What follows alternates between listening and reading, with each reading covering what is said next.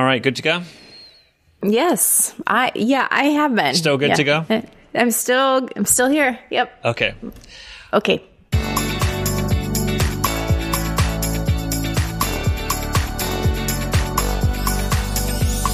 This is episode 85 of the EdTech Takeout from Grant Wood AEA. My name's Jonathan Wylie, and I'm here with Mindy Cairney once again. Once again, last podcast of 2020. Yes, it is. We uh, kind of teased this at the end of the last one. Will there be another one? Will there wouldn't? Will there be? Everyone was on the edge of their seats. We honestly did not know if there would be or not, Nope. but Nope. here we are. are. And I think we have a right. good episode to share with people today. Yeah, I mean, we may be a month late of National Tech Nugget Day, but because we're the only ones who celebrate National Tech Nugget Day, then we also can legally move the date to whatever the date is today. Whatever it is, I don't even know. I feel like that's reasonable, right? Yeah. Yeah. So, before we get started on our pack of nuggets, should we do some news and, follow up? Let's do some news and follow up. Yeah. Okay. Uh, first thing I put on the list here was follow up in regards to our. I, I don't know. I, I sometimes I've told people this was kind of a prickly conversation we had last time Yeah. on the podcast um, regarding Google Expeditions going away. So Right. I think Amber shared this perhaps with us. I think maybe. It was Donnie Piercy who has a video on YouTube about how to create a kind of pseudo classroom led virtual tour experience using Pear Deck, right? okay. So he has um, slides inside of Google Slides where he has the name of the places that he is uh, showing, and he adds a link to the slide using Pear Deck, which all of our teachers in Iowa have access to for free. And um, he gets that link from a Google uh, Map um, image, and because that is like in a 360 virtual um, image, when you put that in through Pear Deck, it shows his slide on one side with the name of the place that the kids are looking at, and then they have this um, 360 image, kind of similar to Google Expeditions, that they can pan and scan through, and he could be talking about that uh, during the class. So I think that's an interesting kind of workaround. We haven't got the Yeah. Google Expeditions into arts and culture yet that I know of. But maybe Right. once they go in there, you could start pulling some of those expeditions in there. Mm-hmm. Yeah, you know, and I always think it's interesting when people like pair those things together. Like, I don't know that I would have thought about doing something like that. And that's why I always think it's so neat when people share that stuff out because it's not something I would have thought about doing. So, thank you to Donnie for sharing that out to the world and helping people maybe process a little bit about what to do now that Google Expeditions is going away. Yeah, I think his brain just works a bit differently, especially Yeah. on on that Yeah. on those geotool things. He's like Yeah. super clued in, and he knows all the workarounds for those. Yeah, right. Well, speaking of Pear Deck, we got some Pear Yeah. Deck news here. Yeah. Um, I guess the first one is not necessarily all that consequential, but maybe just put it out there because I know we have schools using both of these, but Mm-hmm. Pear Deck and GoGuardian have merged and they are now Yeah. one company. Yeah. What does that mean? Do you know? Did you ever um like read a little bit about what that means for Pear Deck? What does that mean for Pear Deck? I think immediately that doesn't mean very much at all. Much, it's just right? business Yeah. as usual. I think they're just pulling their resources and ideas Yeah. and going to work together as uh, a new company moving forward. But um, as it is, is staying as Pear I guess. Yeah. Well, and that's the gist I got too. I just didn't know if you had ever read anything about it, but it sounded like there probably are ideas in the works, but nothing that they're sharing yet from my understanding. Yeah. Um, Pear Deck also had a pretty amazing little update that I'm sure let teachers rejoice everywhere. And that was that teachers now can um, have a shared teacher dashboard. So if you've ever used a Pear Deck with another, you know, practitioner of some sort, it's not possible for you to both manage it together.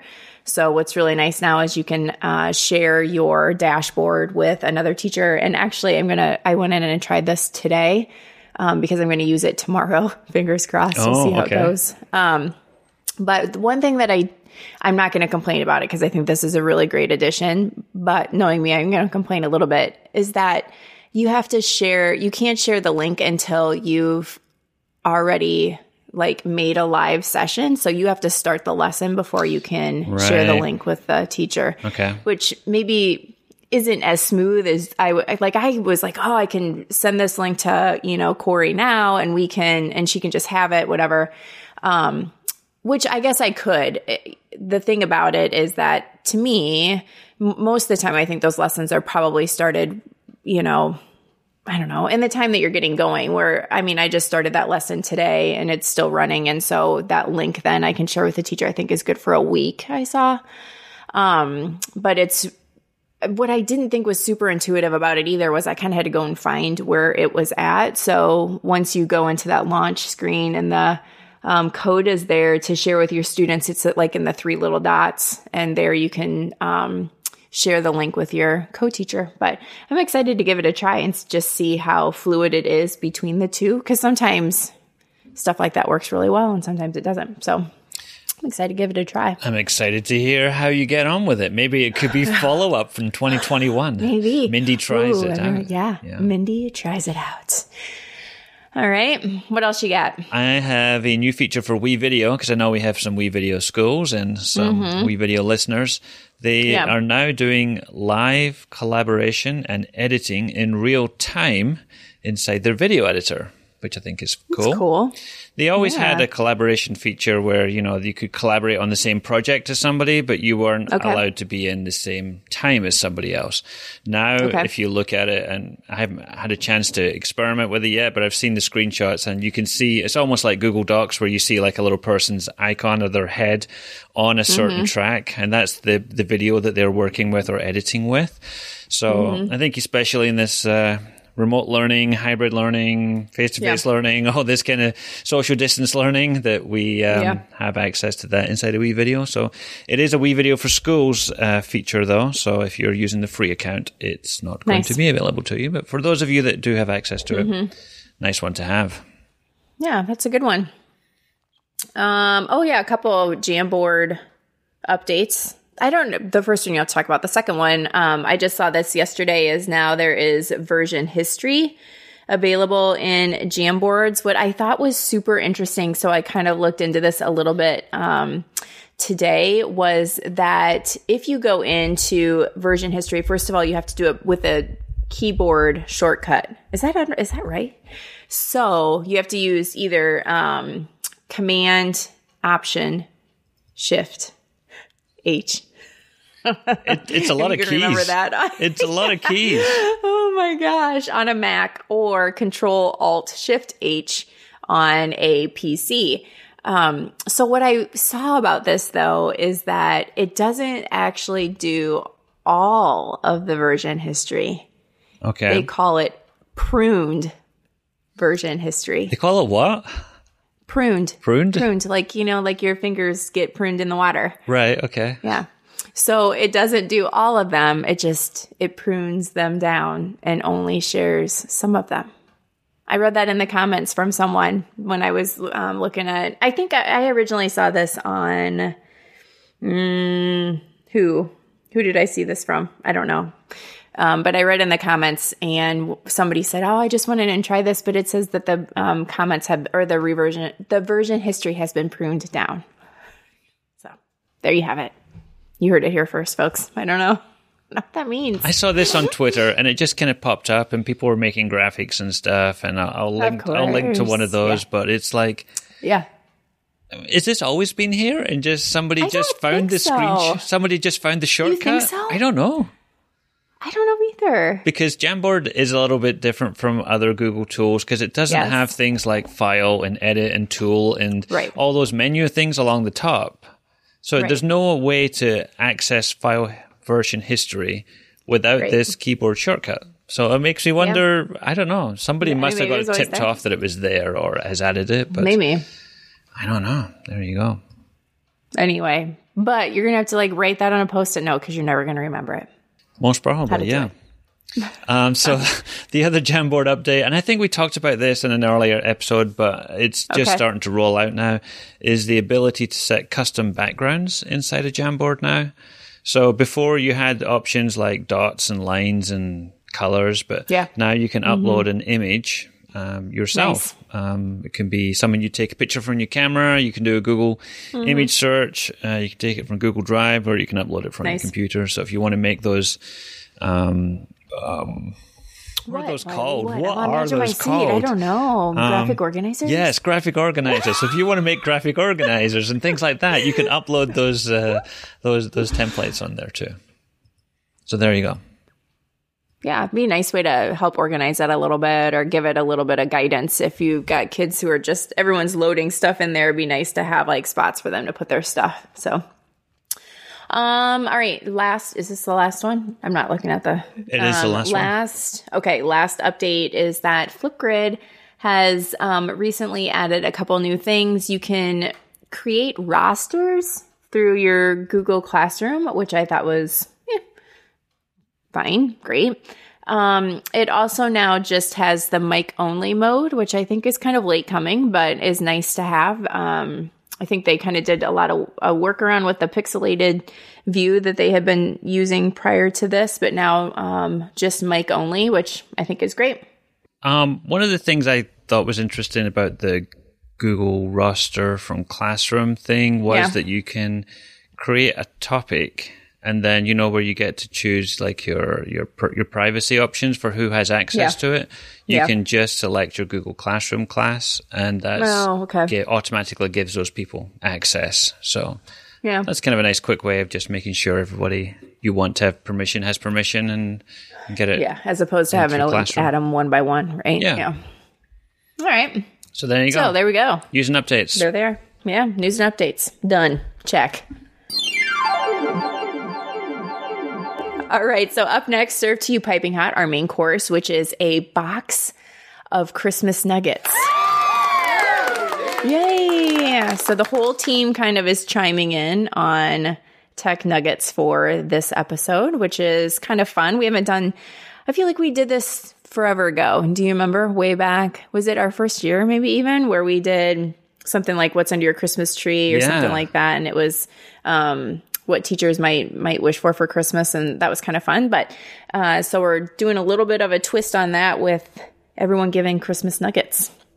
And some of these nuggets might be um, things you've heard of, and some of them might not be Yeah. things you've heard of. But I think there's some really interesting takes on some of these nuggets on here too. Yeah. So um, it's nice to have their voices here, just uh, in the podcast to explain and, and put some of these out in, in a different way. So should we start with Beth's once? Yeah, let's start with Beth.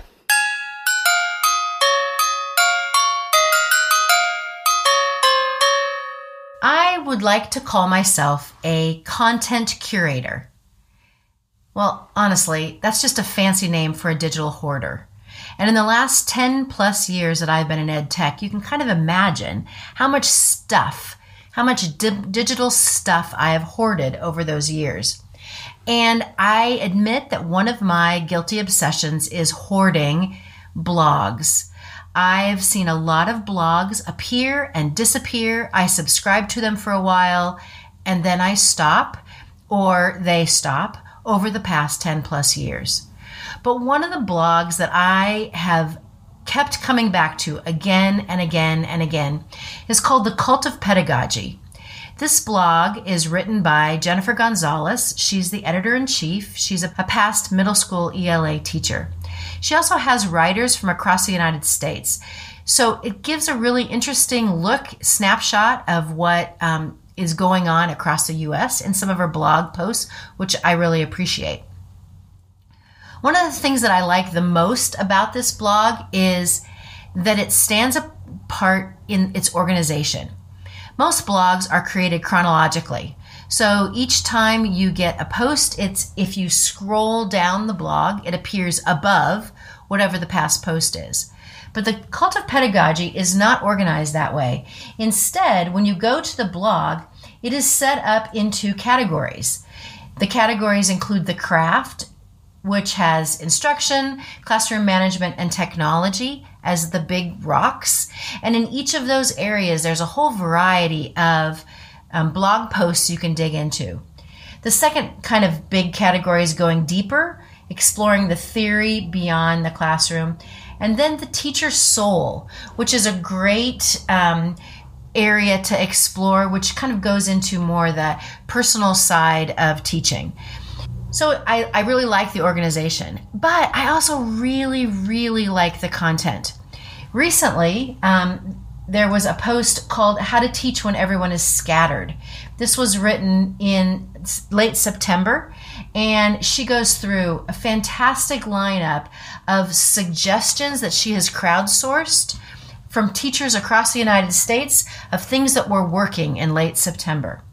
So there's a real current topics. But there's also very timeless topics. One of the blog posts that I have spent a lot of time in this um, fall is one about single point rubrics. I've been working on a project with a couple of my colleagues that we've been talking a lot about single point rubrics, what they mean, what they're, what, the, how to use them in the classroom. The blog post um, from Cult of Pedagogy was actually written in February of 2015. This is a fantastic blog post. Goes through what is a single point rubric, gives examples, explains how to use it and how to create them. I feel like it really gives an idea. I mean, this was written five years ago, and the, the content is as current as if it was written yesterday. Those kinds of things coming together really make me spend time inside of Cult of Pedagogy and want to learn more. It's one of the blogs that I subscribe to. I look forward to blog entries appearing in my email feed and showing me what what the Cult of Pedagogy is thinking all about now. So, as a digital hoarder, this is definitely one of the the nuggets that I come back to again and again. All right, so Beth shared a great um, website. It's actually one of my favorite ones too, Cult of Pedagogy. Yeah. If you're not yeah. already subscribed or listening to that stuff, then um, Jennifer does some great things. And um, yeah. Open invite for Jennifer to be a guest on the podcast. I think yeah. she'd be uh, fantastic. Yeah. Yeah, for sure. All right. So, what about you? You have a tech nugget? All right. I will start with a new one to mm. me. I don't know if it's a new okay. one to everyone, but I feel like this is kind of okay. a new tool that mm. just came out recently, and it's yes. called Blooket.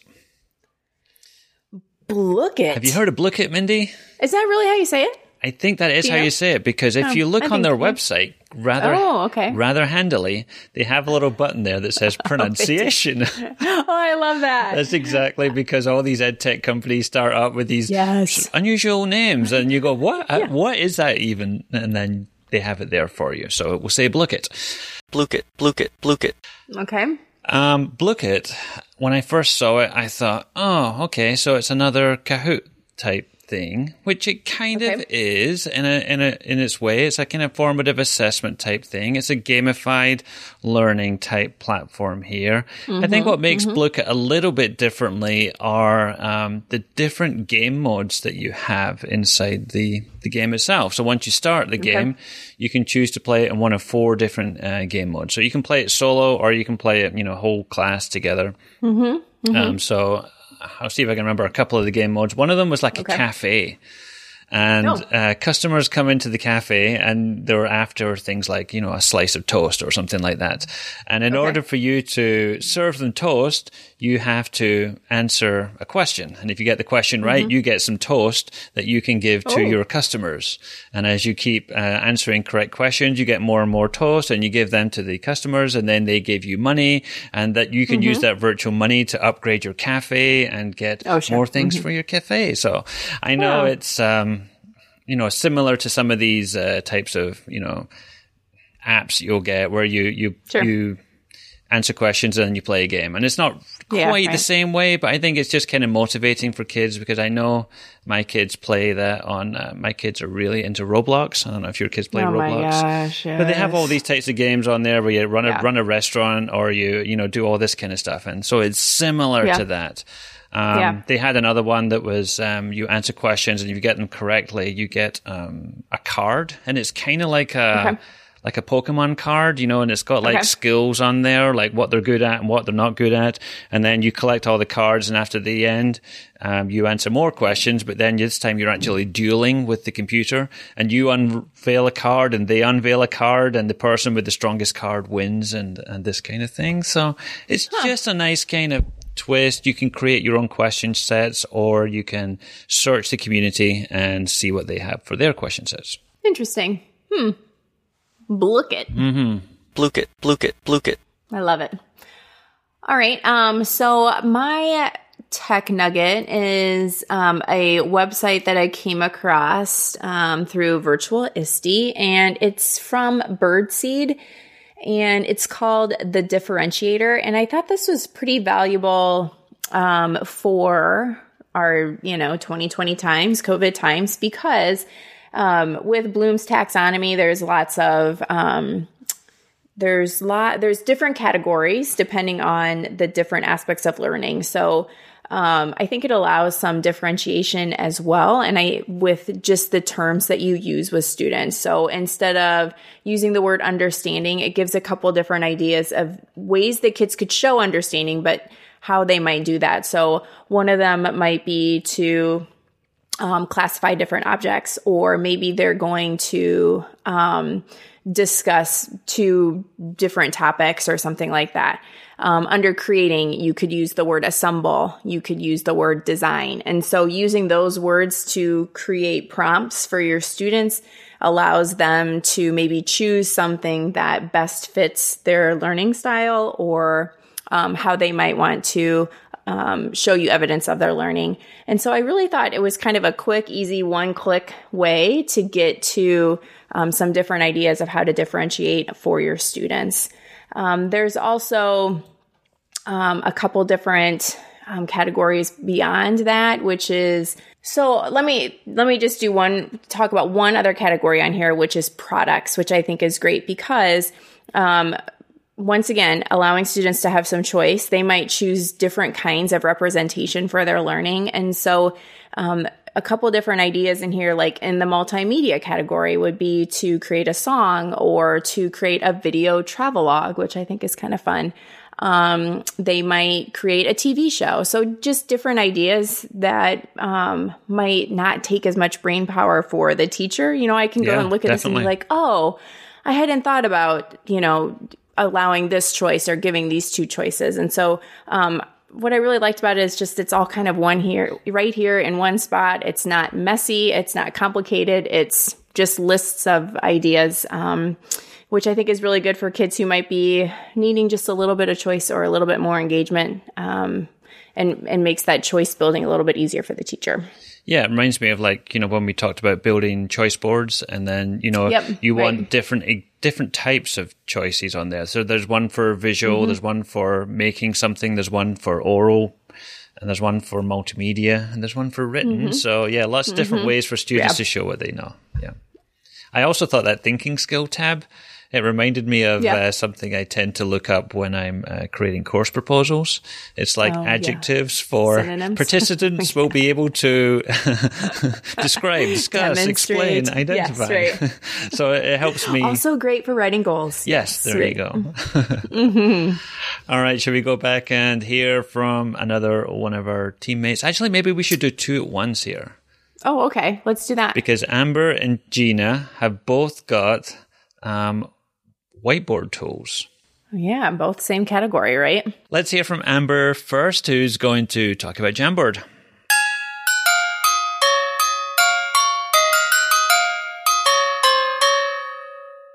I feel like the tool that I've been talking a lot about in 2020, even pre COVID, uh, is Jamboard. Not only do I love that each individual new created one is called my jam, so I could open it up and be like, that's my jam, but it, the tool does so many amazing things.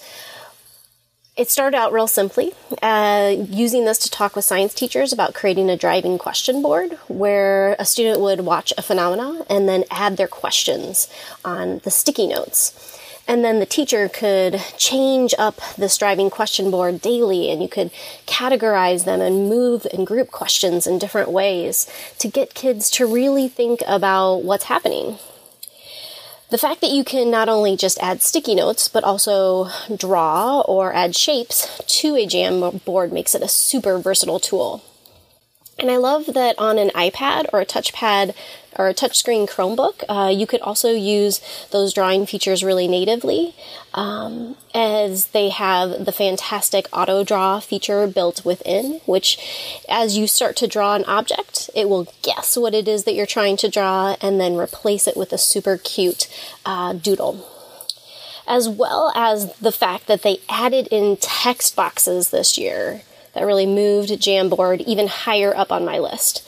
But what I will say um, that once COVID happened, that as you think about the use of Jamboard as a way to get kids to be able to collaborate when they're not all supposed to touch the same things. So I was uh, I had a teacher reach out to me, uh, Emma Brenneman from Mid Prairie, who took a card sorting activity that she used to do with physical cards, and she actually transformed that and put that onto a Jamboard so that students could still do that card sorting and still do it collaboratively, but yet still be safe. And so that makes it a really awesome tool for me.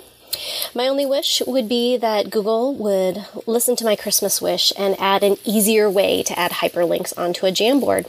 I think that may, may make it the most perfect tool.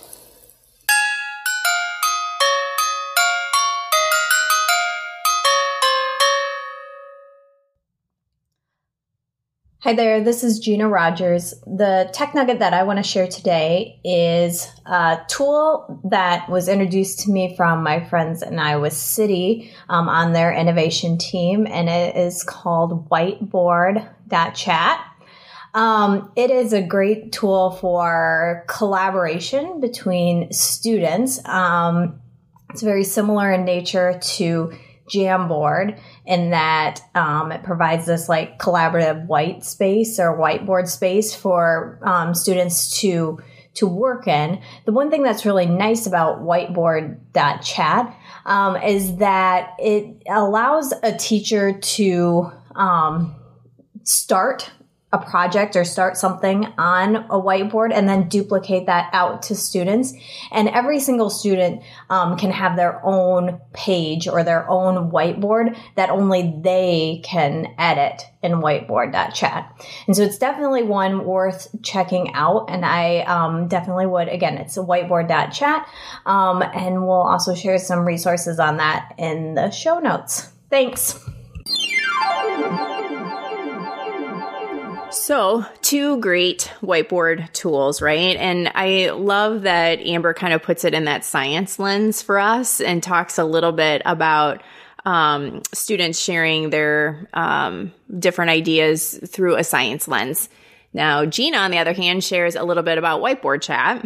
And this is like a brand new tool for me. I had ever Yeah, seen right. this one before, but the more I looked at it, the more I thought this is freaking awesome. I feel like this is what Jamboard probably uh, should be one day when it grows up a little bit more. But Yeah. Mm-hmm. it is a great way to um, use uh, whiteboards collaboratively, I think. And it was built Yeah. for, you know, that teacher and the coach to come in here and see all the whiteboards at one time, you know, almost like you can in Pear Deck and uh, collaborate that way too. So I think that's a really powerful tool. I'm, it's on my to-do list to um, explore a little bit more, and I didn't know about it until Gina did that little bit for us. So thank you, Gina. Yeah, she really well. takes the cake with this one, doesn't she? Yeah. All right, so let's see what's next on my tech nugget list here. Um, I'm going to go with oh, this is another one I got from Misty. So, um, this was from Alan November, and it was new to me, but maybe it's not new to the world. I don't know, and it's called Perusall. And what Perusall kind of reminded me of, um, and I'm not like an actively learned expert by any means, but it's this tool where like an e-book platform of sorts where you can have collaborative annotation um, and what i from my understanding when i look through it is that you can upload anything to it as long as you have permission to do so you can, um, I believe they also work with publishing companies. So if you do purchase a digital copy of a book, they will work with the publishing company to have that brought into this platform for you and for your class. And it's completely free. Yeah. I kept looking like, where is the price? Where's the price wall here? yeah. and I, I could not find it anywhere. So I really do think that it's free, um, which I think is is definitely worth looking at. Um, and and I think you know the the lens that when um, Alan November was sharing it was just that with our students being distanced, it still allows us to have this social work around um, text, and so you can you know, share anytime, any place with your annotations and students can reply and respond to each other's questions. And then it sends it to them in an email, which they can respond back to through an email. So if I'm on the go and I receive a response to some of my annotation, I can see that response and also reply to it without having to like log myself in. And I think that's really nice too, especially for you know, our ki- for anyone who's Yeah, on the go definitely. all of the time, you know, um, that not having to log in or hop on your computer and still being able to do it through your phone or something like that. So, uh, yeah, it's Perusall. It's P E R U S and then all A L L. So it might be something to look into. Um, especially, I mean, I think Actively Learn has a lot of great, great aspects to it um, and it probably is more powerful than than Perusall. But if you're looking to try something like that out and and want to try this, I think it might be worth it.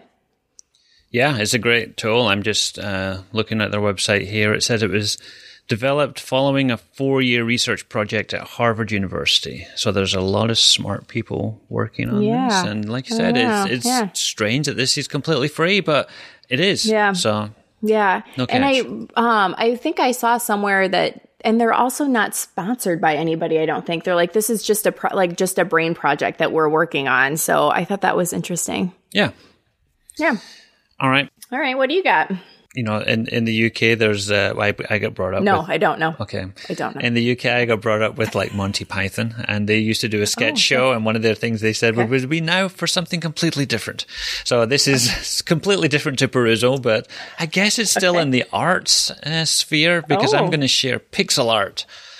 Okay. Um, which is a really interesting kind of uh, creation website I found. Mm-hmm. Okay. I, I know my daughter's been into this a little bit, this type of artwork where Mm-hmm. it's like retro video games. I mean, yeah. from um, from our youth, Mindy, you know, or at least Yeah, from yeah. from my youth anyway. Well, I mean, you're much older than I am, exactly. right? So, you know, if you come to pixelart.com and you hit start drawing, you can jump straight into this um, little editor here, and you create drawings with pixels basically, and Uh-huh. you can. Um, see examples that they have on here already, but there's a number of oh, different tools here. There's brush tools and pen tools and erasers and colors and crops and you can do layers as well on top of these things, but all of hmm. this can be saved here on their website.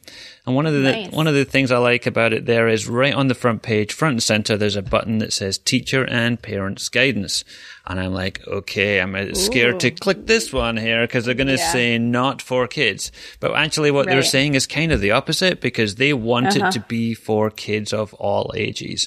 I mean, they, they do say if you're under 13, you should have a parent or guardian sign up, but Mm-hmm. um, they have uh, no private conversations on there. They have a swearing filter, which Mindy's going to check and test later. Yeah, mhm, I Um, will. everything that is um, uploaded is checked, so they don't allow any offensive material that, that might be, you know, not appropriate for school. Mm-hmm. Um, so it's basically a very child friendly type of thing, and it's Right. just all focused on the art. So you can just see scrolling through that front page, there's some fantastic looking things on there that people Yeah, created. it's So really something. you need yeah, you need patience for it, but um, Yeah. yeah, for sure. It's a little clicks. hmm There you go. So that's pixel art. All right, so let's move into our next teammates. Tech Nugget coming from Corey Rogers. Let's hear from Corey.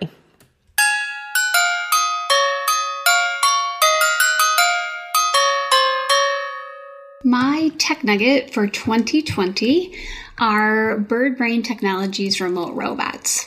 They are robots that you can view and program in real time. So why I love, love, love these is that it is a chance for students to experience physical computing no matter what your instructional model looks like. So what we're hearing from teachers is that it's really hard sometimes with physical computing devices um, to use them in a socially distanced classroom because you don't want kids to feel tempted to be too close to each other.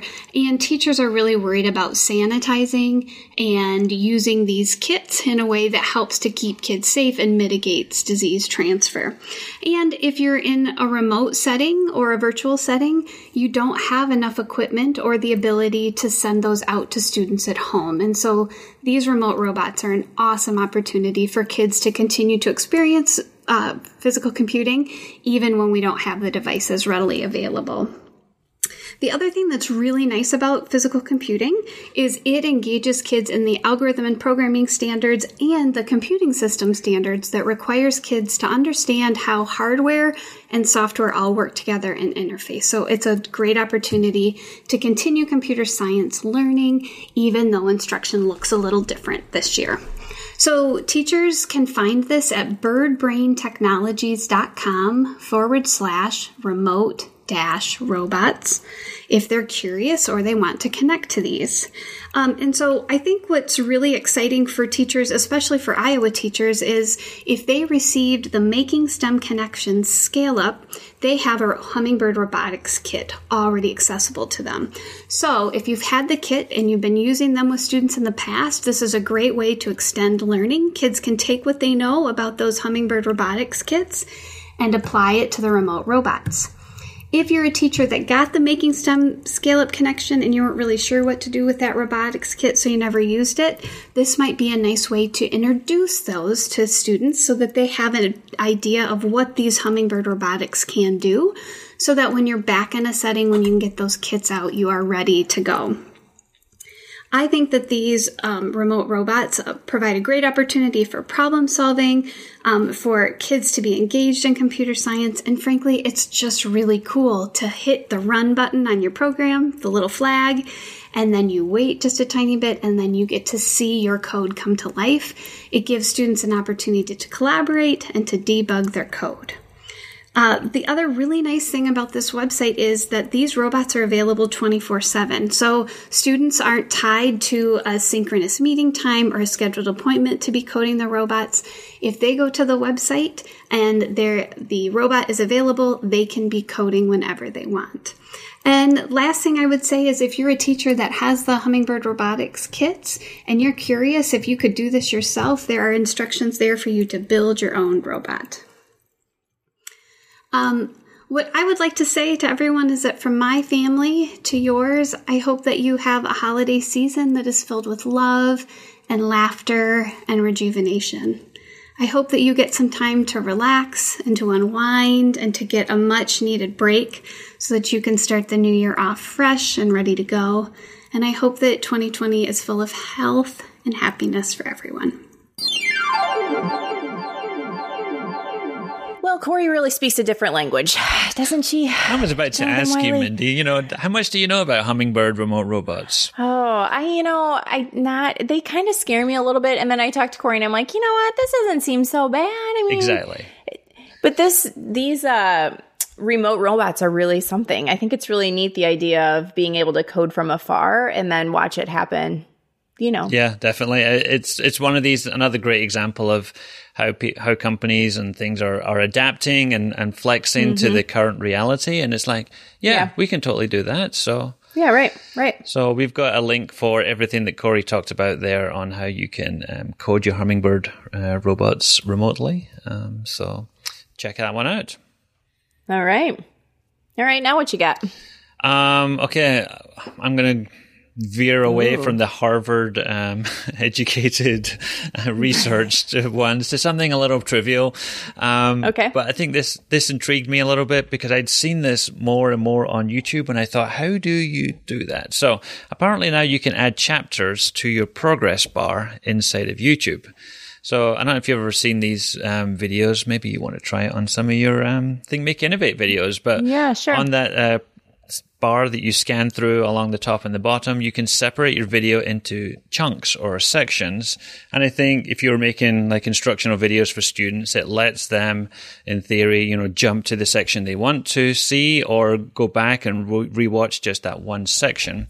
So in order to do that, it, it's all down to timestamps that you put in the description of your YouTube video. So your first one has to be zero zero colon zero zero and then you would make that introduction. And then when your next section starts at like one colon 25, um, mm-hmm. you type the next thing in. And after you put all those, um, timestamps in your description, YouTube automatically recognizes those and just um, puts them along your progress bar on the hmm. on the YouTube video. So just a quick, easy way to jump nice. to different sections or label different sections so that people know yeah. what they're um, listening to and, and what's coming up next. I guess too which I always think you, I mean, not always, because I know it can be kind of time consuming, but I think it's always nice to have that in your description anyway, or in the notes of your um, video so people can fast forward to parts that they want, especially for a longer video. So the fact that YouTube is taking that and actually putting it into the video for like stopping points is nice. Yeah, or if you mm. wanted to like link to a specific part of the video when they're talking yeah. about oh, something, oh, yeah. you've got the timestamps sure. on there now that you can just nice. right click on that exact part. Huh. I like that a lot. Okay. All right. So I have um, two nuggets that kind of go together here. I would put these two together because I feel like they work really well on Zoom calls. Okay. One of them is the custom cursor. So it's a Chrome extension and it turns your cursor into like, I don't know, like a glowing candy cane, perhaps, or a glowing Christmas tree or a birthday cake, something like that. Mm-hmm. So if you have um, younger students, it might be a fun thing to use um, in a Zoom call. Now, my recommendation wouldn't be that you would use this all of the time, like on your smartboard. It might be kind of distracting for students, but in a Zoom call, it might be something that could be kind of fun and engaging. The other thing that I think it was Best Ones shared with me is the confetti cannon. Have you tried this? Uh, no. okay. Okay. So it's also a Chrome extension. It would not work like in your Zoom call per se. It will work if you're sharing your screen right. on Zoom. So what happens when you click on this Chrome extension called Confetti Cannon is that it blows confetti on your screen. So it rains down on your Google Doc or your slide deck or whatever you're sharing on your screen that has to be, you know, on the internet. um, so it could be a fun thing if kids are sharing, they get, you'll, you know, toss confetti for them because they shared today or, you know, use their voice today or whatever. So I thought they were, might be two fun things to try on a Zoom call. So both of them Chrome extensions, first one called custom cursor and the second one called confetti cannon.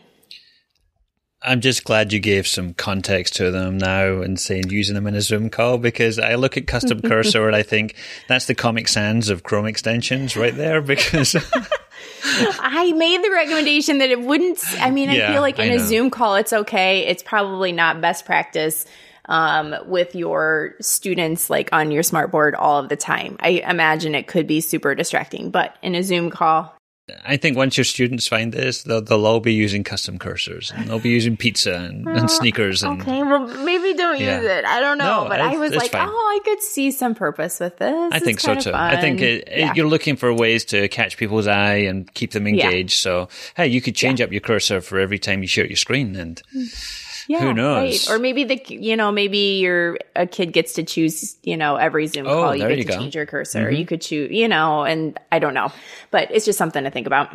Okay, let's think okay. about that. All right. All right. So our next two nuggets that we kind of have put together here come from Diana Gears and also from Stacy Beamer. So should we hear from Diana first? Yeah, I don't know if everyone knows Diana. Uh, we, we uh, oh, haven't yeah, had right. her on the podcast before, but she's our teacher librarian at Grant Wood AEA. Right. And she's going to talk about Google Forms. Okay. And Stacy Beamer is going to follow that up with another Google related product, which is everybody's favorite, Pear Deck. Pear Deck.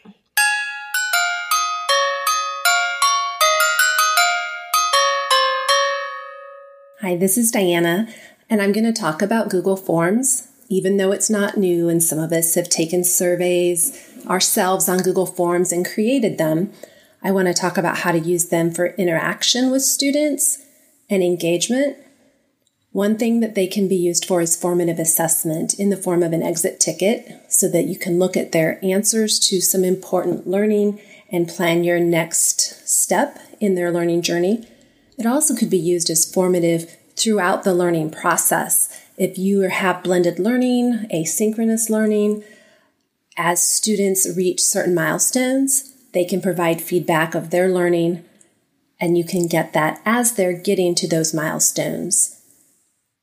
Students are also able to create their own Google surveys, and they can do this for so many different reasons. If you're in math and you're wanting them to have some data to graph, they could take some ownership by getting um, data from their peers and using that to make some analysis of the data.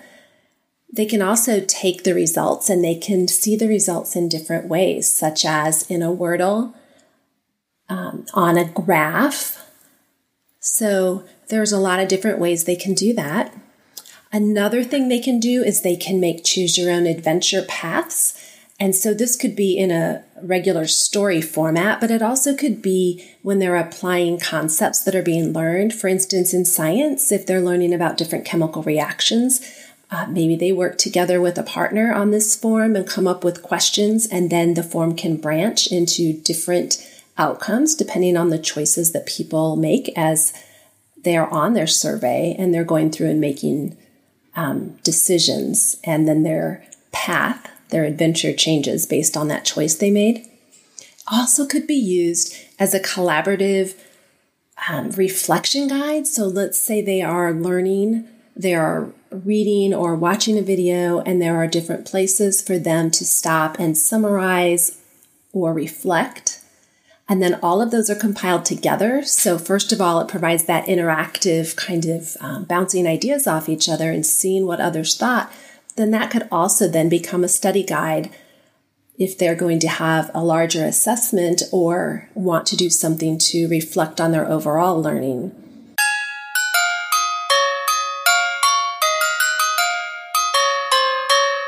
Hey, it's Stacy. Um, so the exciting thing that I've enjoyed sharing this year um, is Pear Deck. And I know you guys did an episode um, about the perfect Pear Deck presentations and talked a lot about the product, but I think it um, needs to be mentioned again because it's such a powerful tool. And all of the AEAs in Iowa purchased it. Um, so all of our teachers have free premium accounts to use and um, help engage their students um, with some content that they create. So if you're unfamiliar with Pear Deck, it is an add-on that goes with Google Slides or layers on your PowerPoint presentation that basically um, you have the content on your slide, and then it gives each student their own copy of the slide to interact with. And then in the teacher dashboard, you can see what their responses are. So, pretty exciting um, as a formative assessment tool. Um, so, I can ask some questions or get feedback and see what students know. I can use it for progress monitoring um, as kids are interacting with the content too and just track that. Um, and one of the other nice things is I can add um, some audio components to the slides. So if there's additional information that I would like students to listen to, um, I can add that pretty easily on those slides. Uh, I like it for engagement because I could have it um, being used in a hybrid environment this year. So if I wanted to take my whole class through something teacher paced, I could. So the kids are going through it and I prompt them slide by slide by slide. And then I have the information that I could quick reteach or reinforce um, what they're doing or share. Uh, another thing, though, that's pretty nice is that student paced. So if kiddos are at home, they could go through the slide um, at a student pace, and then all of that information is coming back to me as the teacher to take a look at in that teacher dashboard. So, lots of stuff you can do with Pear Deck. And again, I think it's pretty intuitive once you get started. Um, it's a simple add on, like I said, in slides that um, you just add it at it and then you can go in and look and there's some content actually already built in so you can pull content or layer it on slides or activities that you already might have um, so i'm just talking about it right now and i would say go back and listen to the perfect pear deck presentations podcast um, that Jonathan and Mindy did earlier this year. But also, there's some more resources. So, our team has put together the Pear Deck Handbook that has videos and GIFs to show a teacher how to do different things. Like I said, lots you can do with student paste or teacher paste. Um, and a bunch of different ideas there, as well as a one pager that's a nice little overview just to help get you started. Um, I am going to say that this month of December, there's been a blog series to think about how to use Pear Deck and some of those key features um, and applications. So take a look at our um, dlgwaea.org slash blog because that has some ideas too. Oh, we are thinking too about offering a course um, to help you think about how to engage students and collecting formative assessment and just really um, thinking about how you can use um, Pear Deck for that. So if you're interested in that at all, let us let us know at Grant Wood. Um, and then if you're also looking for templates and ideas, teachers are always out there sharing. So there is a Pear Deck Orchard, um, and this all these resources that I'm talking about, Jonathan and Mindy will link in the show notes. Um, but check out the Pear Deck Orchard too for some templates, just as a nice springboard to get you started. So there's my nugget, Pear Deck. All right, so two great nuggets there. Diana talking a little bit about Google Forms and Stacy sharing some information around learning for Pear Deck that our team has put together. Yeah, I think um, you know Google Forms is one of those ones that um, you know you could you write blog posts on for like 101 ways to use Google Forms, yeah. and people still do that because people keep yeah, still right. thinking of new ways to use Google Forms. So I appreciate Diana sharing some some new ideas for that. As for Pear Deck, well, you know we love the Pear Deck here, don't we? Yeah, we do. We do. Pear Deck and a pear tree. Okay, so I guess is it my turn to go first?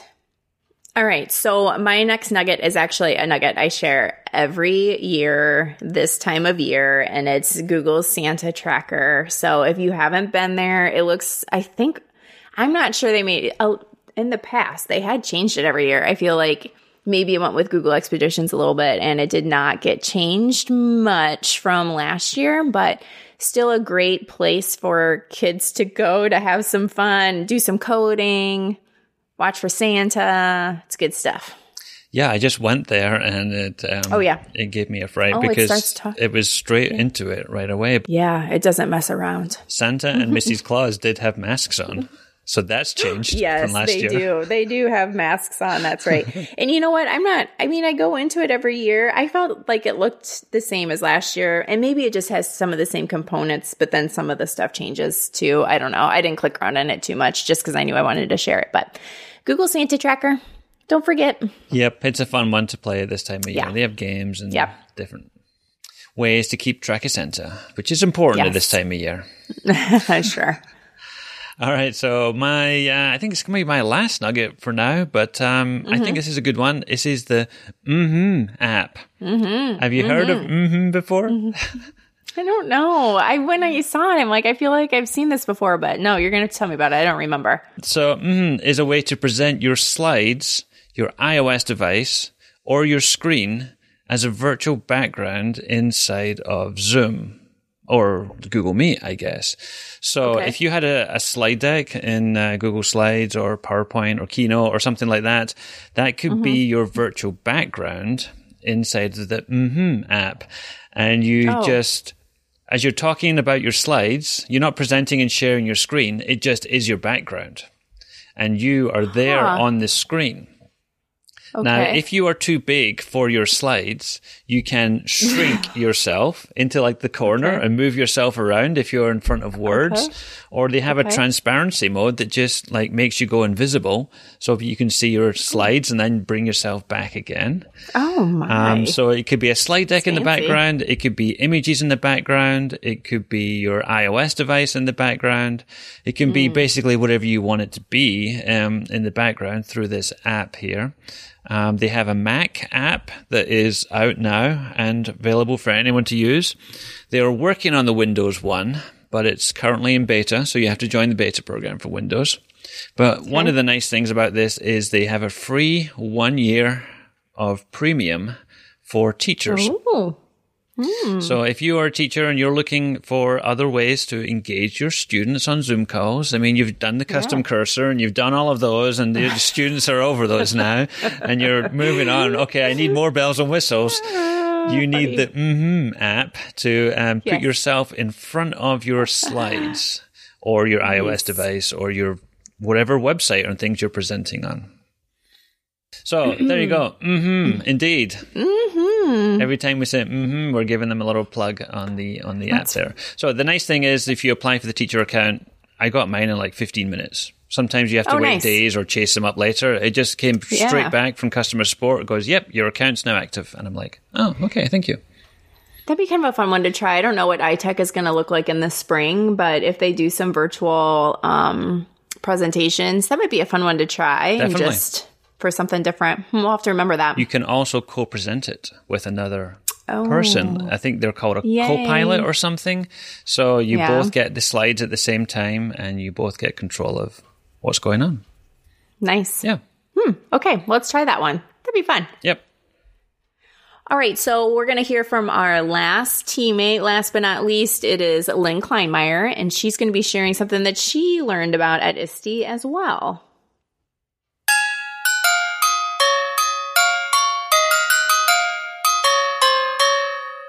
Hey everyone. Okay, in true Lynn fashion, I couldn't pick just one thing. So instead, my tech nugget gift to you is the package of graphic design resources. Those of you who know me well know that graphic design is my happy place, so I'm really hoping these make you happy.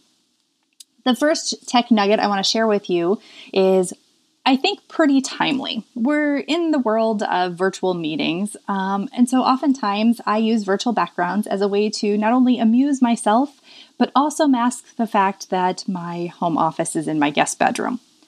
So, one of my favorite graphic design tools, Canva, has just released Zoom virtual backgrounds, um, templates for you that are ready made and ready to implement into your next Zoom meeting. I love that they pull from Unsplash, which is one of my favorite places to find copyright free images. And the thing I love about this is that they are already sized so that they're going to work well with your background. Sometimes when I pull things into my Zoom account, the, the image doesn't quite fit the way that I want it to. So these are all ready made, and there's a bunch of other templates too, not just images but they also have the template for you to create your own. So I just had to share that because if you're like me um, and you need something different, this is a great place to go. The other tech nugget that I have for you comes from an ISTE session that I attended with Sadie Lewis. Sadie is an instructional innovation specialist down in the St. Louis area.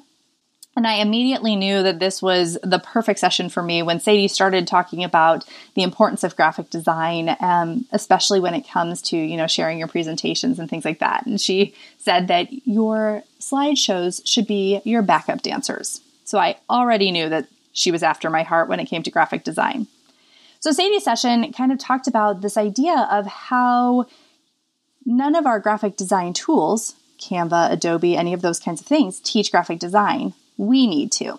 And so she shared as part of her session this amazing Wakelet that has all sorts of graphic design resources, helping you to think strategically about everything from layout and balance and color, all of these things that those of us who maybe have a journalism background maybe are familiar with. But she did it in a really interesting way and talked about how you can authentically teach your students some of these graphic design elements um, within your own classroom context. And so she gave a great example that was speaking to my English language arts heart of how she works with teachers to um, do a little character analysis when they're reading a, a novel as a class and use and have her students use um, things like text types to analyze characters. So it's kind of that double whammy of you're doing some deep analysis while also teaching some graphic design skills. And so within this session, she also shared a bunch of other great resources, all linked within this Wakelet, things that uh, I didn't realize. Like you can go to canva.com backslash colors, or if you're using Adobe, go to color.adobe.com.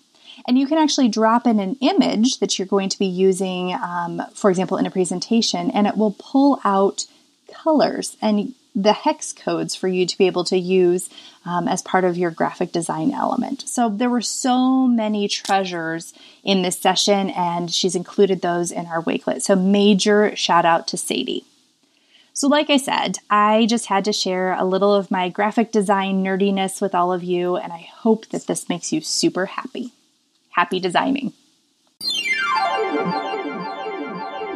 So lots of great ideas there from Lynn. Definitely, I think Yeah. it fits in well with uh, just mm-hmm, the last app I showed. So she's talking about virtual backgrounds inside of Zoom as well. But um, we've got links to the Wakelet that she saw as well from Yeah. Sadie's uh, design studio.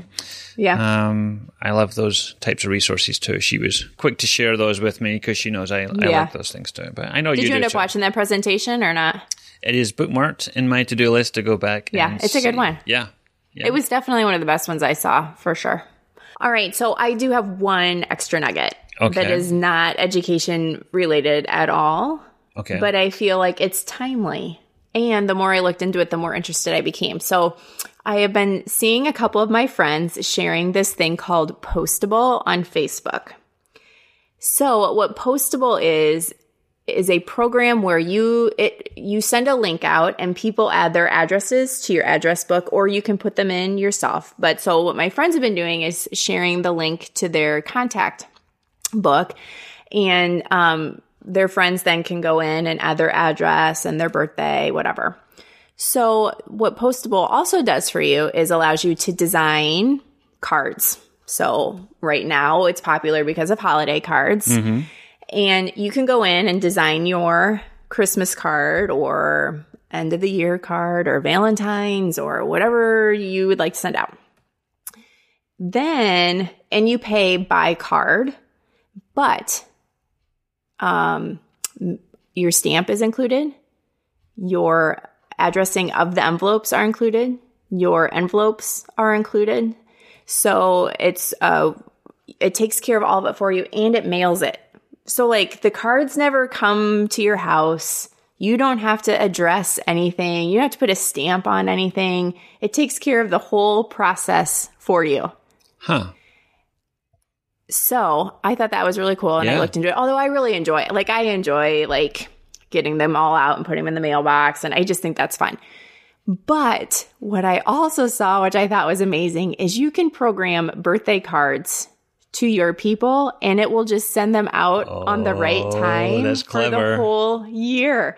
So I could go in and you know set up a card for my dad and for my sisters and my brother-in-laws and you know my nieces and nephews and my friends and it will send them out to them when they need to receive it. So you would never be late with a birthday card again. And it would just bill you when it sends you out the card. Yeah. Yeah. Yeah. And the cards themselves, like, I mean, I'm always kind of picky about how much I'll pay for a Christmas card because I, the thing about it is Christmas cards will stay up. I feel like people leave those up or, you know, they look at them a couple times through the, you know, holiday season, whatever. So they're a dollar. I think the lowest one I saw was a dollar and the most expensive one I saw was $4. So like when I think about this though, when I purchase a birthday card, it's always more than $4. I feel like Mm-hmm. The price of cards these days is ridiculous. My wife and I don't buy each other cards nuts. anymore. I know. Why would like- you, right? So, yeah, I just normally now buy like blank cards with no message and then I'll just handwrite a note in it and send it off. But if you think about it, like if you go and buy, you have to go to a store and buy it. You have to spend the time of picking one out. You have to buy the stamp. You have to make sure it's on time. Like even $4 a card when you think about it is still a steal. Yeah. Right? Yeah. Yeah. So anyway, this is called postable. It's probably not something you're going to do maybe for this holiday season, but Valentine's coming right around the corner. If you send Valentine's, I know some people send Valentine's instead of holiday end of the year holiday cards. Um, I don't know. I find it very intriguing. It's a great business plan. I'm looking at their patented real handwriting fonts that look like I the real thing, and they really do. They have it on it like the really front, does. the front of the card. You even when it writes your address in the corner and everything, it's like this looks Yeah. like somebody hand wrote a card for me. This is Yeah. magic. Yes. Okay, There you go. That's a big nugget, right? there's a nugget right there. That's for sure. All All right. right, so I think we're done. Yes. I think we're done for 2020, Mindy. For 2020. Yeah, See ya later. Kick it to the curb. it's not one we'll uh, look back on fondly. I don't think, Probably not. Probably not. but good things to come in the new year. Yes. That's right. We will be back with um, a podcast sometime in 2021, let's just say, right? I mean, you never know. It's just going to randomly drop in your podcast feed and Yeah. you will be hopefully happy to see Surprised. that. Yes. In the meantime, you can uh, email us podcast at gwaea.org. We know Mindy's not on Twitter, but I am right. at Jonathan Wylie. Um, so you can send me your messages for Mindy. I think that's what we decided Mm-hmm. last week. Yeah, I'm the secretary. Yep. So until next time. This has been the EdTech Takeout. We hope it hit the spot.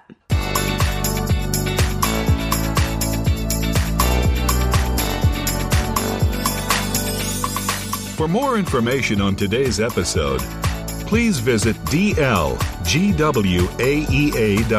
slash podcast